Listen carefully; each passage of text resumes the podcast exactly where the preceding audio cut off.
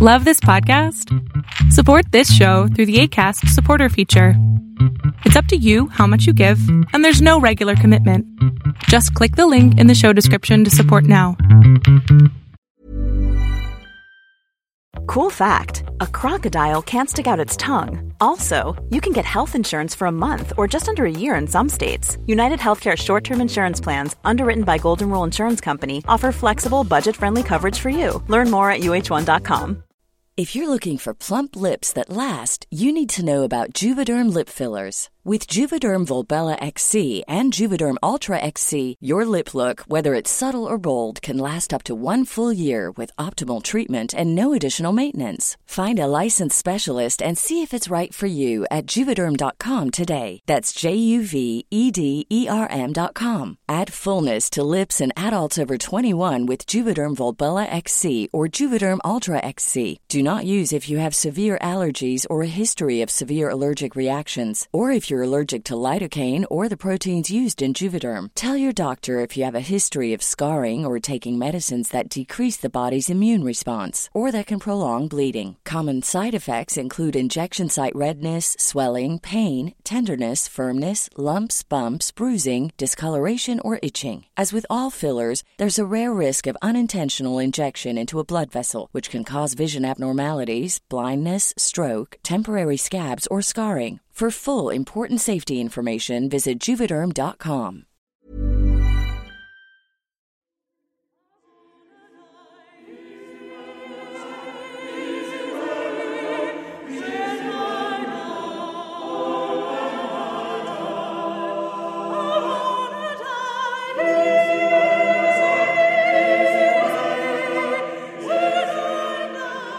Welcome to Tales to Terrify, part of the District of Wonders network.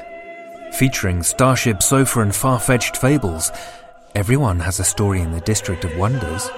Come and find yours.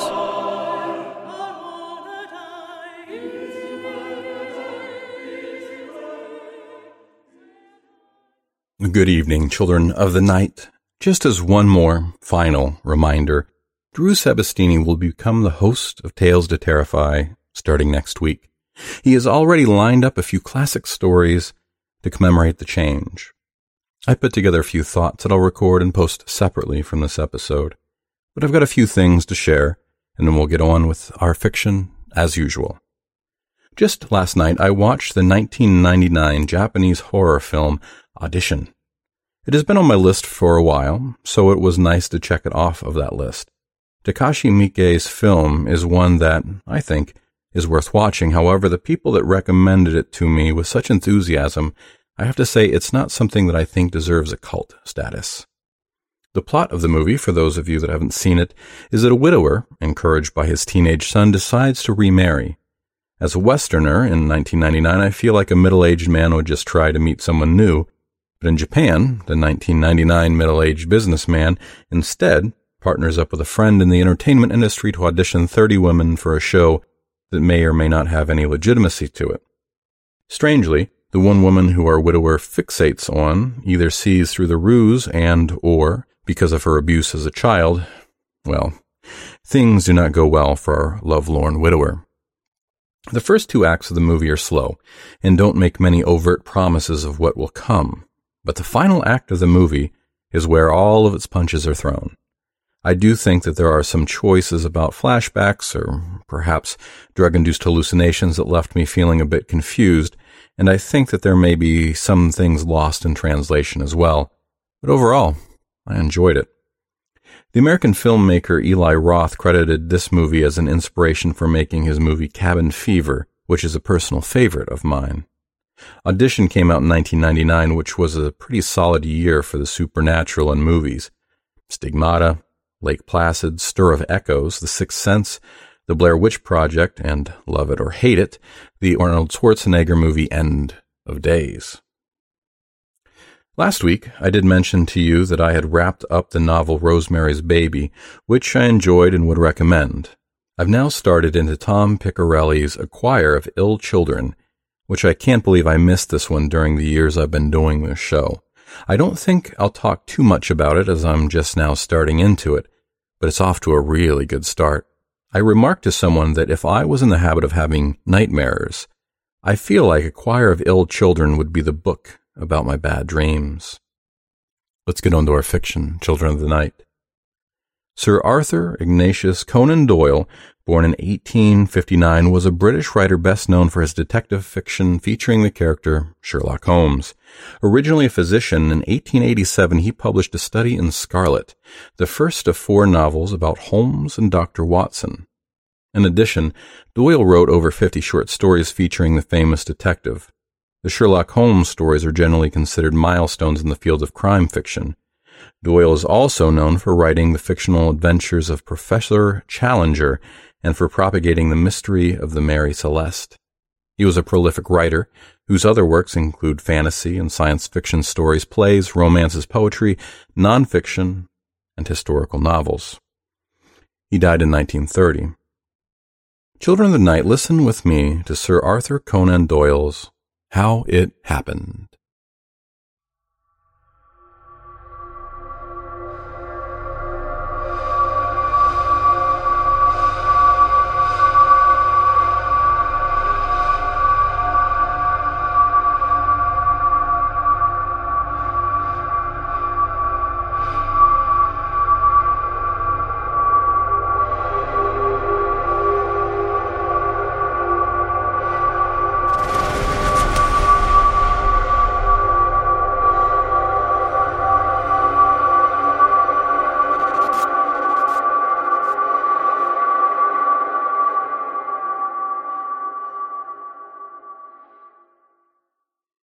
She was a writing medium, and this is what she wrote. I can remember some things upon that evening most distinctly, and others are like some vague broken dreams. That is what it makes it so difficult to tell a connected story. I have no idea what it was that had taken me to London and brought me back so late. It just merges into all my other visits to London. But from the time that I got out and at the little country station, everything is extraordinarily clear. I can live it again, every instant of it.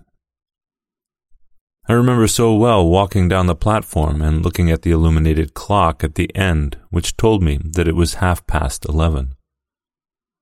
I remember also my wondering whether I could get home before midnight. Then I remember the big motor, with its glaring headlights and glittering of polished brass, waiting for me outside. It was my new thirty horsepower Rover, which had only been delivered that day. I remember also asking Perkins, my chauffeur, how she had gone, and his saying that he thought she was excellent. "I'll try her myself," said I, and I climbed into the driver's seat. "The gears are not the same," said he. "Perhaps, sir, I had better drive."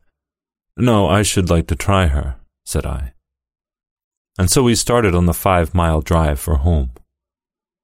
My old car had the gears, as they used to always be, in notches on a bar. In this car, you passed the gear lever through a gate to get on the higher ones. It was not difficult to master, and soon I thought I understood it.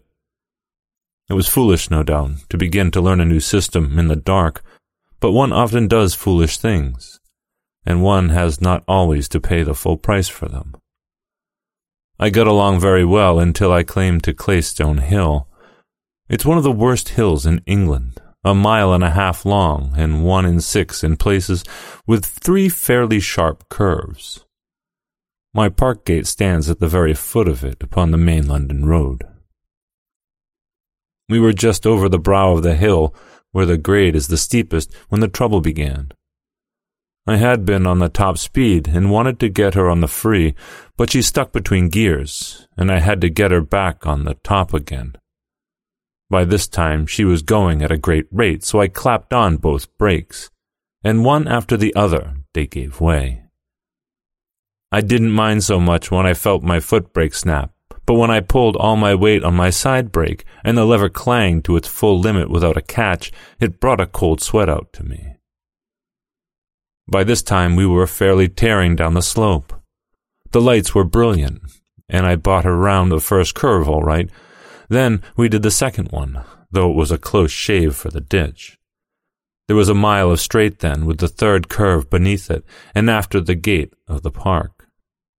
If I could shoot into that harbor, all would be well, for the slope up to the house would bring her to a stand. Perkins behaved splendidly. I should like that to be known. He was perfectly cool and alert. I had thought at the very beginning of taking the bank, and he read my intention. "I wouldn't do it, sir," he said. "At this pace, it must go over, and we should have it on top of us." Of course, he was right. He got the electric switch and had it off, so we were in the free, but we were still running at a fearful pace. He laid his hands on the wheel. "I'll keep her steady," said he, "if you care to jump and chance it.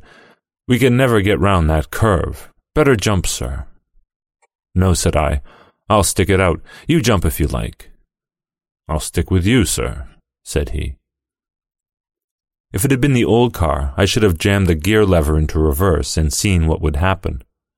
I expect she would have stripped her gears or smashed up somehow, but it would have been a chance. As it was, I was helpless. Perkins tried to climb across, but you couldn't do it going at that pace. The wheels were whirling like a high wind and the big body creaking and groaning with the strain.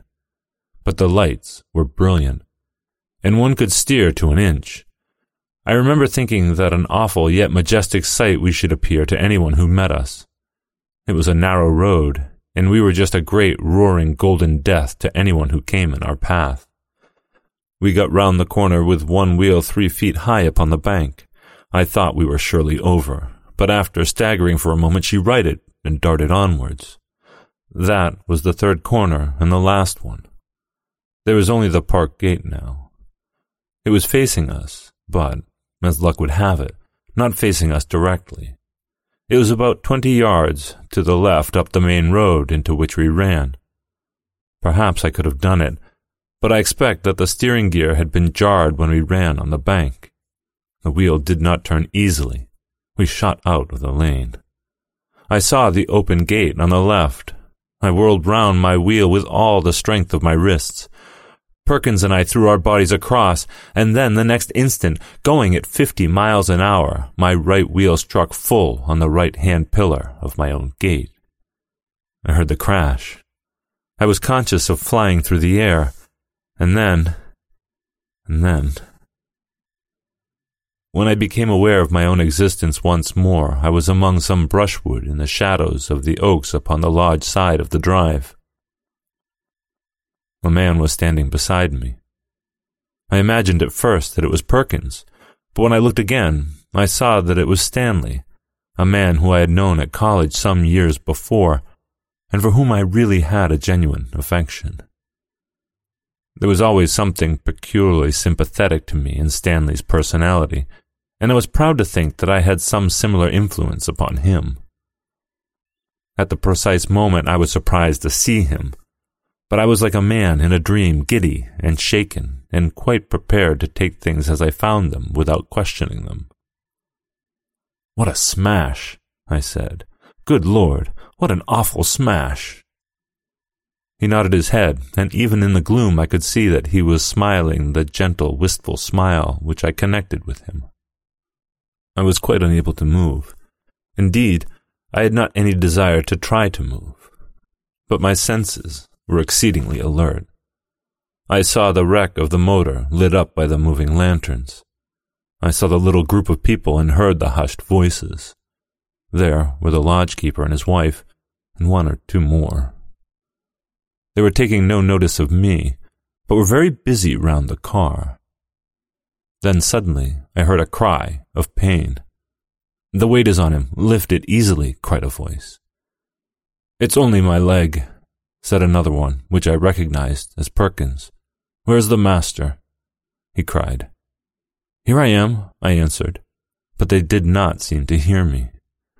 They were all bending over something which lay in front of the car.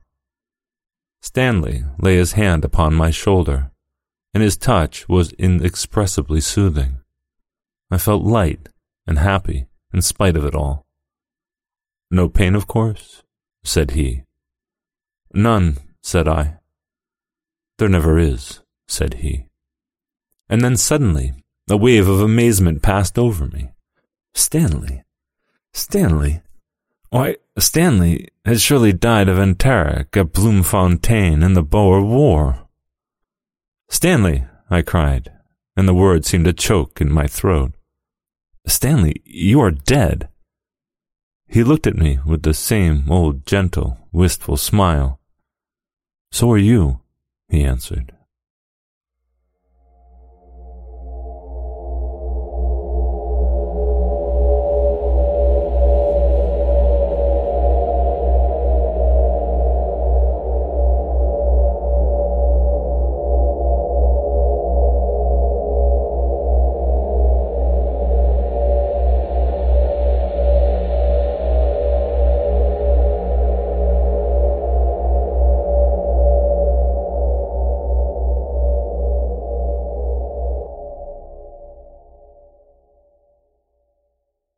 That was Sir Arthur Conan Doyle's How It Happened, as read by Tales to Terrify's own Seth Williams. Seth Williams is a narrator and an associate editor right here at Tales to Terrify. He enjoys listening to fiction podcasts and audio drama. He shares life with a husband, dog, and cat. Thank you, Seth. Botox Cosmetic, onabotulinumtoxinA, F D A approved for over twenty years. So, talk to your specialist to see if Botox Cosmetic is right for you. For full prescribing information, including boxed warning, visit Botox Cosmetic dot com or call eight seven seven, three five one, zero three zero zero. Remember to ask for Botox Cosmetic by name. To see for yourself and learn more, visit Botox Cosmetic dot com. That's Botox Cosmetic dot com.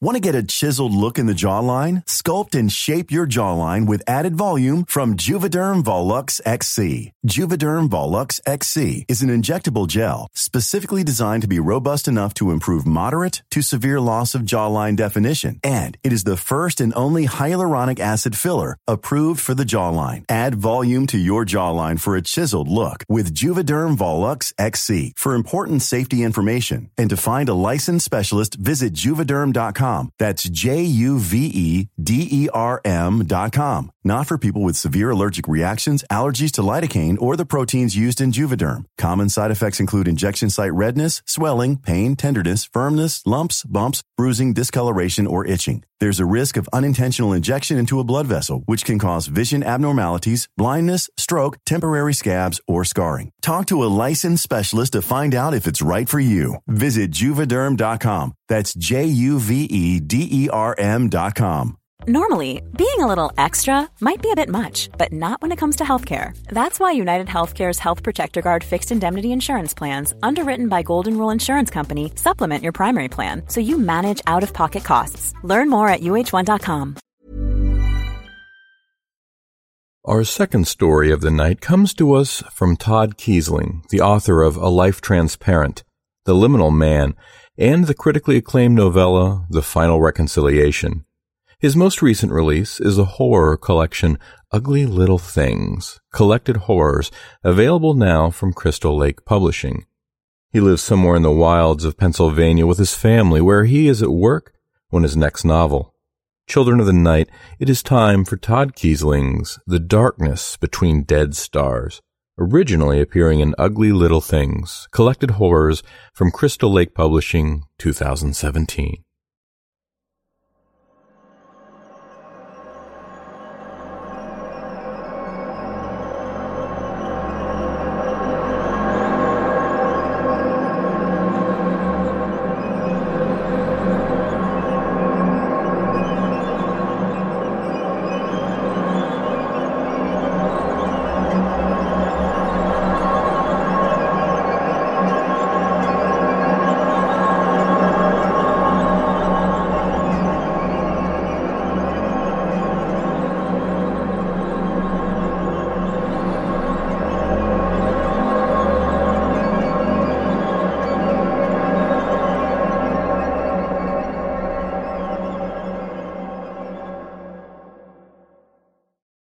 They memorialized Commander Foster today.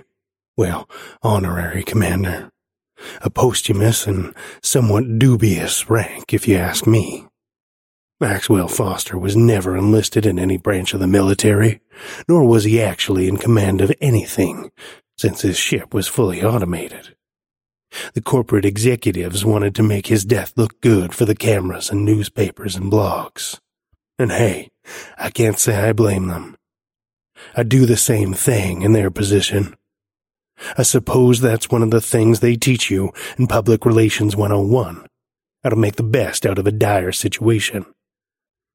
And my God, Foster's situation was most certainly dire. How dire depends on who you ask. Offworld Incorporated's P R department already had a stranglehold on most forms of media, and I'm sure enough pockets were padded to effectively stall further inquiries by the White House-appointed Foley Commission.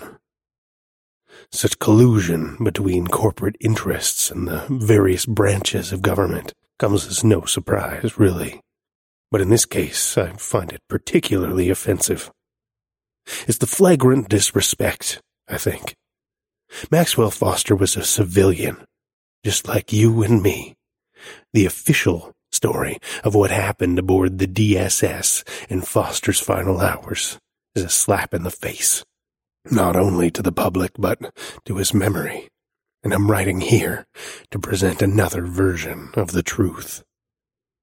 After playing my part in jettisoning Mister Foster off this rock to his untimely demise, I believe that revealing the truth is the absolute least I can do. I realize this in no way absolves me of my sins, but if it at all casts doubt on the lies my former employer is feeding to the masses, then perhaps I can go to my grave with a clearer conscience. The official story of Maxwell Foster's demise aboard Offworld's first deep space shuttle, the D S S, is one of cold simplicity. A manual override of the ship's automation system, Odessa, was triggered, and the ship's airlock subsequently disengaged, resulting in an immediate depressurization event that caused Foster's death. What officials were willing to reveal about this mysterious override was buried in jargon that most civilians can barely grasp, and the ultimate synopsis of the matter boiled down to a simple lapse in judgment. Offworld Incorporated has a contingency plan for just about everything, even with a fully automated security blanket like the billion-dollar Odessa system. But when you are millions of kilometers from Earth and you open the door to a vacuum, there isn't much Mission Control can do about it. Maxwell Foster died twice that day. Once in the vacuum of space, and again on the screens of Mission Control twenty minutes later. None of us were prepared for what we saw. Some of the images captured by the shuttle's onboard cameras were released to the public as part of the Foley Commission's official report. Those are the images you've already seen, the ones plastered across every screen on the planet. We've all seen the blown hatch and the eerie stillness of the aftermath, with pieces of detritus floating forever in the shuttle's sterile spaces. There's the one of his toothbrush hovering out of focus before the camera. And then there's the famous photo of Maxwell's naked hand clutching the side of the airlock portal moments after he was sucked out, presumably holding on in one final attempt at saving himself. The media loved that one. Then again, the media loved everything about the project, didn't they? Offworld Incorporated, seeking volunteer for one-way trip to Mars. Variations of that headline ran for at least a year, along with that disgusting slogan, "Are you Earth's M V P?" Yeah, that's the best our marketing team could do. I was one of the lucky few appointed to the so-called M V P committee. I helped plan and execute a nationwide hunt for a suitable candidate. In the interest of Offworld's profit margin, we restricted our focus within the country, screening thousands of candidates who all thought they wanted to be Offworld's M V P. Needless to say, our task was a daunting one, After nearly three years of screenings, we narrowed down our list of possible candidates to just three. Maxwell Foster was one of them. You probably remember the media circus around the M V P three. That was all part of the plan. Behind closed doors, our superiors told us that part of the program's success hinged on public relations. We were, after all, selecting an ordinary citizen for what amounted to a long-term suicide mission. An average, ordinary, non-suicidal citizen. The irony of our task was not lost on us. That little detail proved to be the ultimate crux of the whole program.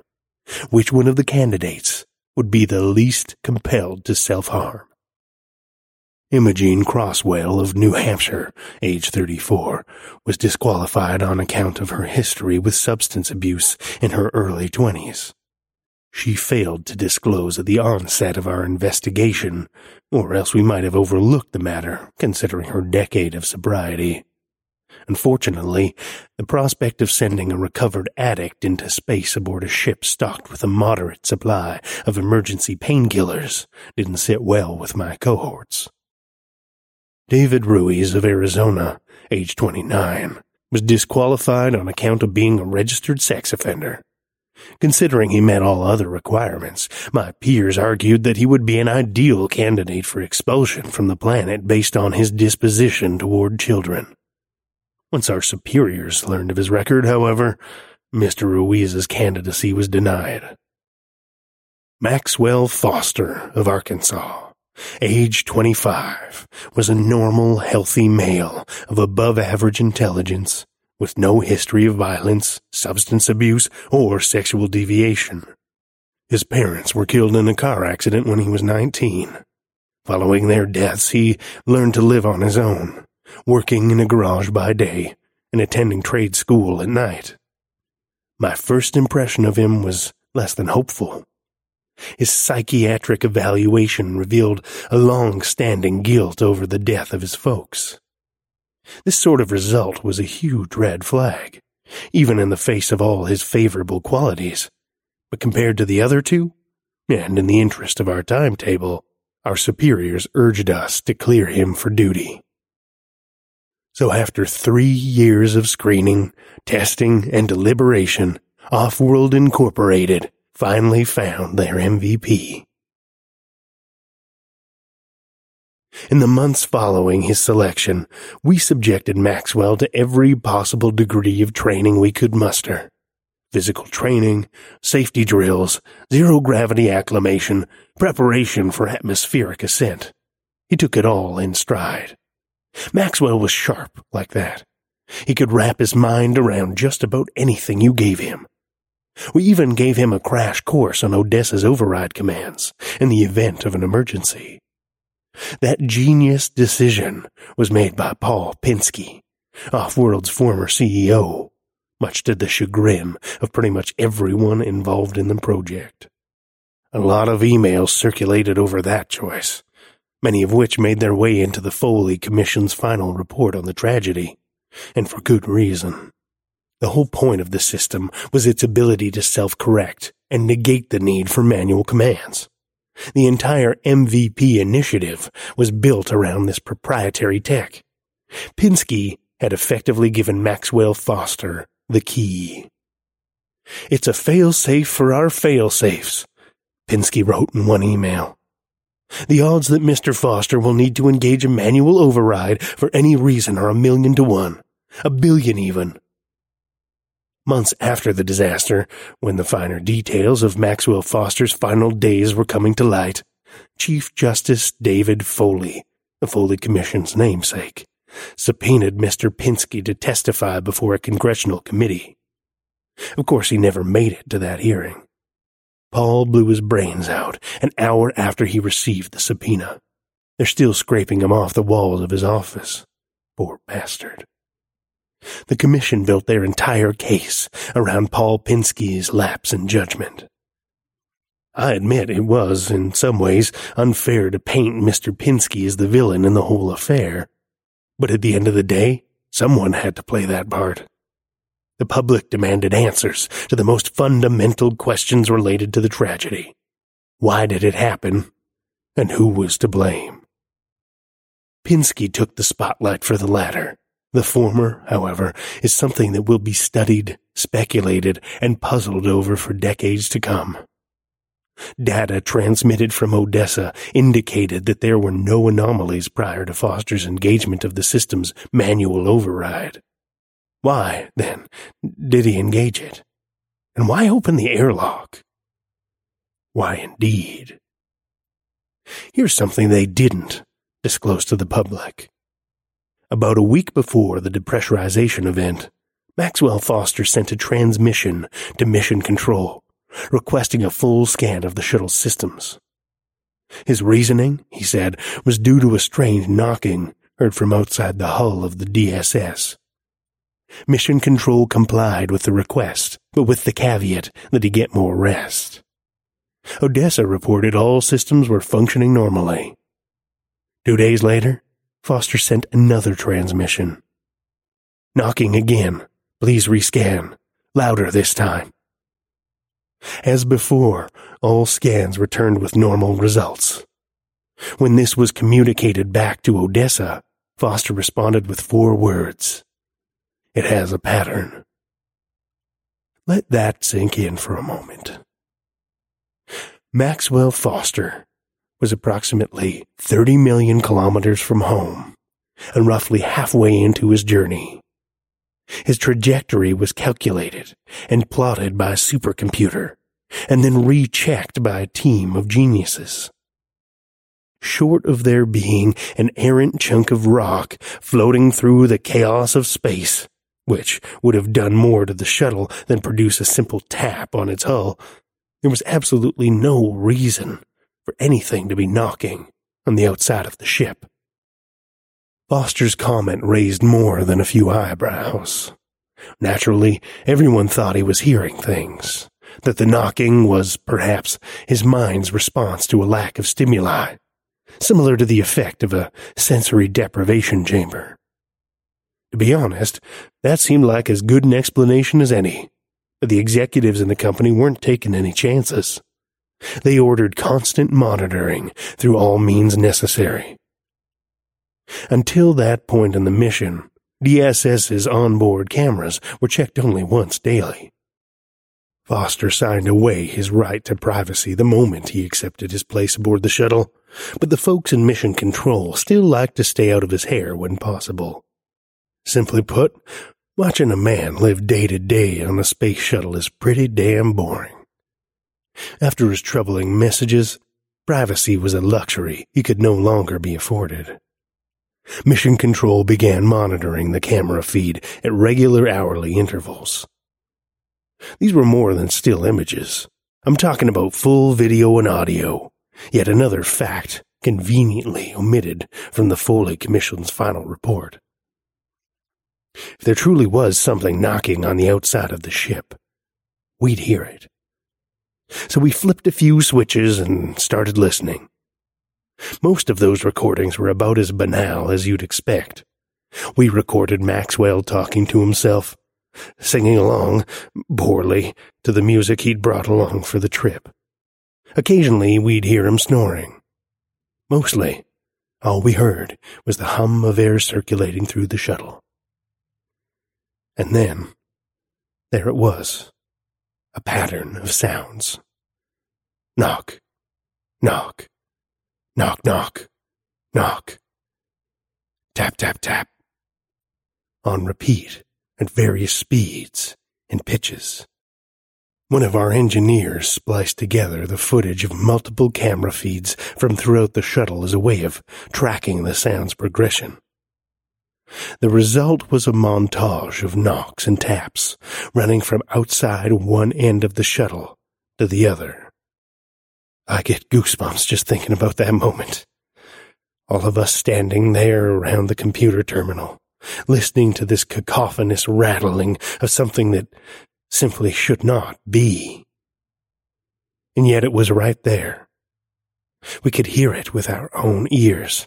And not one of us could offer an explanation for its origins. The team at Offworld had conceived of every scenario imaginable in preparation for the worst, except this one. We were watching from the shore of a vast impartial ocean, and caught in its riptide was the most innocent sailor of all. God help us, we cast him off without a lifeboat. Looking back, I think that's the moment everything began to fall apart. Honest panic spread through the Offworld offices. No one really knew how to deal with this discovery, but despite a general breakdown in communication from executive leadership, Mission Control continued to observe and report on Foster's daily toils.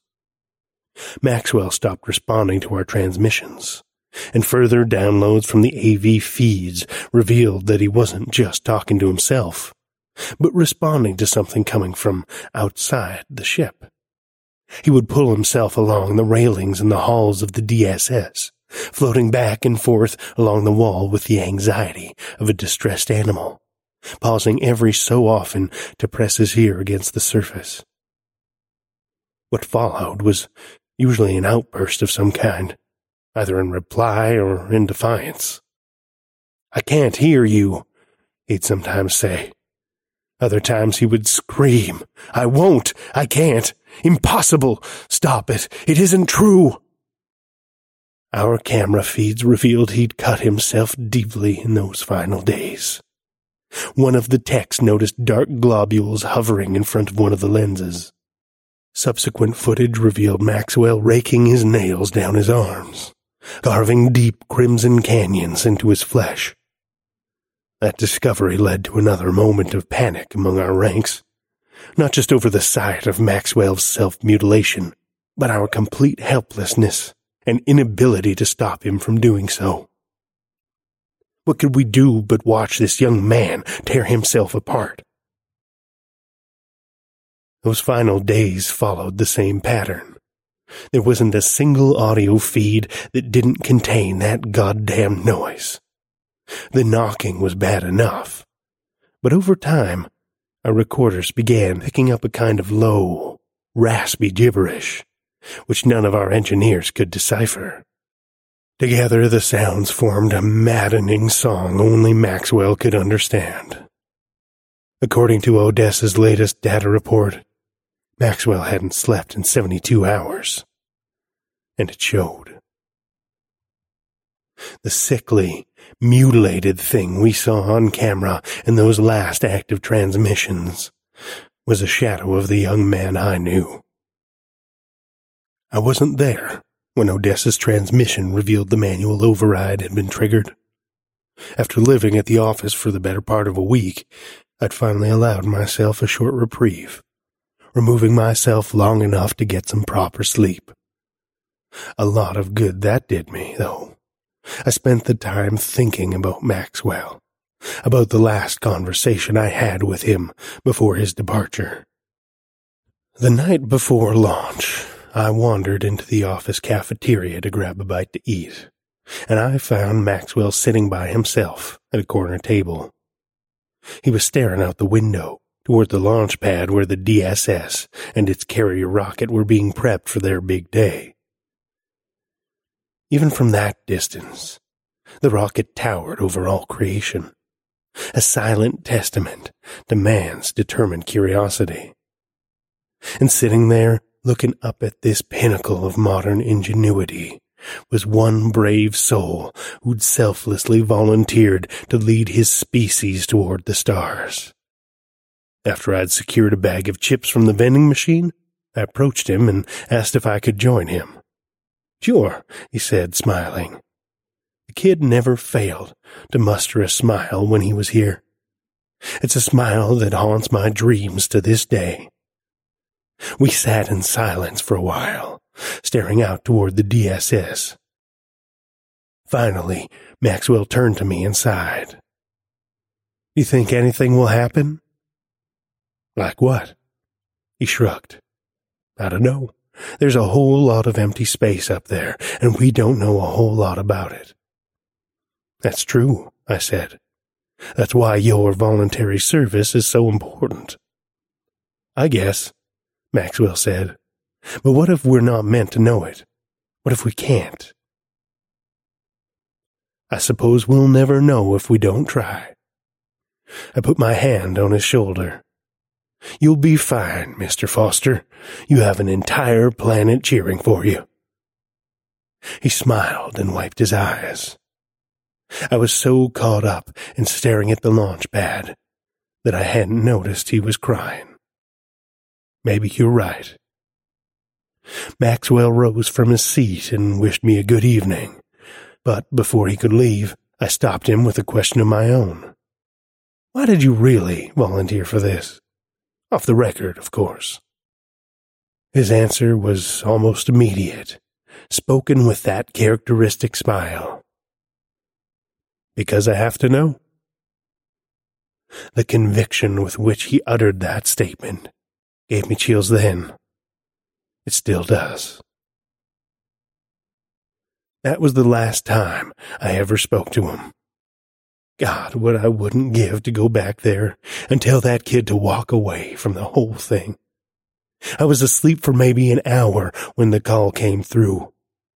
The final A V transmission had just finished downloading when I arrived at the office, and I found my coworkers standing around the terminal in horrified silence. That image you all know from the Foley Commission's public disclosure, the grainy, close-up crop of Maxwell's hand clinging to the edge of the hole torn into the side of the shuttle, was exactly that, a cropped still image taken from the video of the entire ordeal. Out of all the available data, Offworld's P R department chose that image because it would provide the world with closure. Let me cut through the bullshit. All A V feeds to the D S S were in high definition.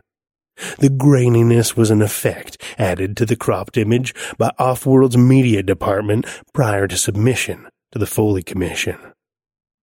Here's what was withheld from the world. The last transmission begins with Maxwell Foster hovering before Odessa's master panel.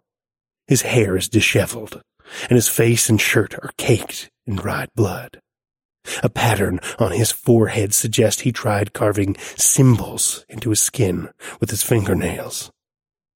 His eyes are vacant and swollen. For a moment, he looks up into the camera, almost as if asking permission for what he is about to do. A beat later, his head jerks back, and he digs one blood-caked finger into his ear. I told you I would, he mutters, before clenching his jaw and shrieking. I promised I would. When he removes his finger, fresh dollops of blood blossom outward from his ear in a sickly, spiraling pattern. He moves his hands to the master panel below, and from off camera, we hear him inputting the manual override codes. Odessa's warning system announces the override is in effect.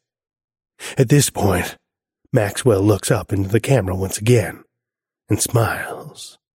One of his incisors is missing. A thick globe of blood tries to escape his lips, but he sucks it back into his mouth with a childish slurp. He mouths goodbye to the camera, offers a cursory wink, and leaves the frame. When we switch feeds to the camera opposite the airlock portal, Maxwell is hovering before the security panel adjacent to the door. Odessa announces activation of the airlock and begins a countdown to imminent depressurization. This is where things stop making sense. After the count of ten, the airlock blows open, revealing the infinite pit of space beyond. From that Stygian maw comes the source of the shuttle's impossible knocking. One by one, crawling along the rim of the portal like insects, are hands. Small, bloated hands, their flesh flecked and peeling like wallpaper, all beckoning to Maxwell's floating, agonizing body. The young man is already suffering from ebilism and hypoxia, struggling against the fate he has wrought for himself, gasping for air that no longer exists. And waiting for him are those impossible hands, tapping and knocking along the rim of the portal. A total of fifteen seconds elapses following depressurization, during which Maxwell endures one of the most painful deaths imaginable. In the final frames of the recording, the hands reach into the portal, clutch his body, and pull him from the vessel. The infamous closure shot of Maxwell's hand gripping the edge is nothing more than a matter of happenstance as his fingers drag along the portal's rim. The video looped on repeat for twenty minutes before anyone regained enough composure to stop it. Most of Offworld staff resigned that day. I stuck around long enough to see through the commission's inquiry, hoping I wouldn't have to do what I'm doing now. As I mentioned, congressional pockets were lined with enough blood money to keep my testimony from seeing the light of day. Everything I've said here was stricken from the commission's record.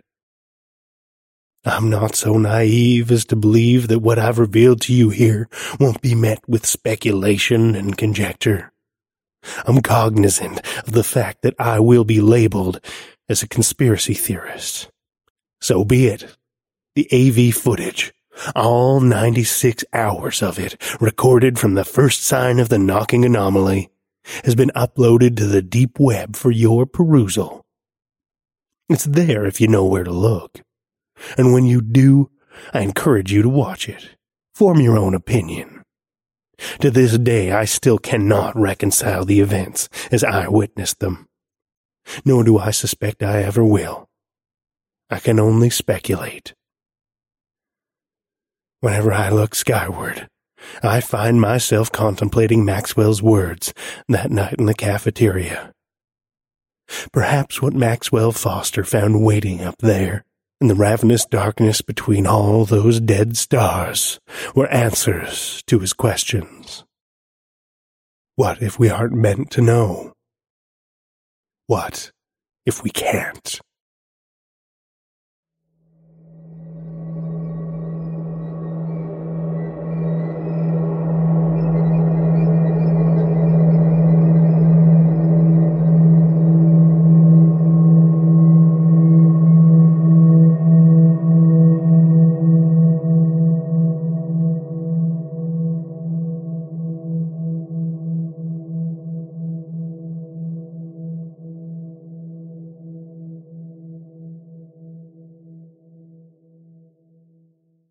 That was Todd Keisling's The Darkness Between Dead Stars, as read by our own Drew Sebesteny. Writer and designer, editor and inventor, brewer and narrator, and soon-to-be podcast host, Drew's been called a lot of things in his career, some nicer than others. By day, he spins stories with words and pictures as an advertising copywriter and creative director.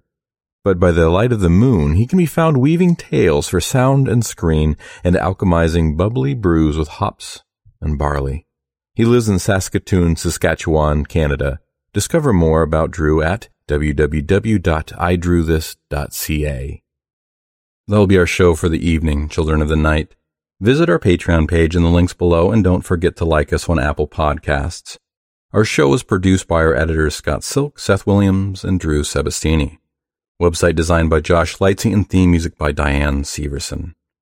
Tales to Terrify is distributed under Creative Commons Attribution, Non-Commercial, No Derivatives four point oh license.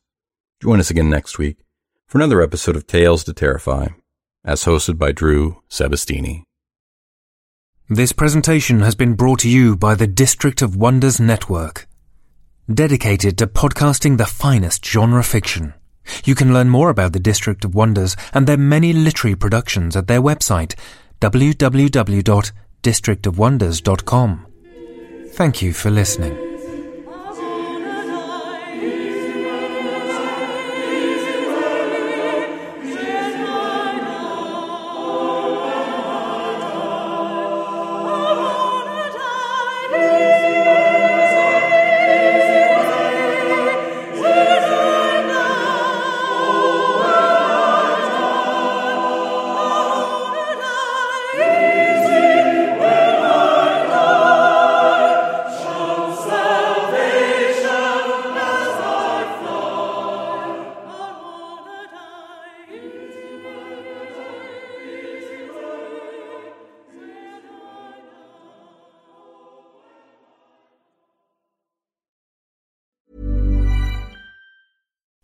would you like to look five years younger? In a clinical study, people that had volume added with Juvederm Voluma X C in the cheeks perceived themselves as looking five years younger at six months after treatment. Look younger, feel like you. Add volume for lift and contour in the cheeks with Juvederm Voluma X C. Reverse signs of aging by adding volume to smooth laugh lines with Juvederm Volure X C.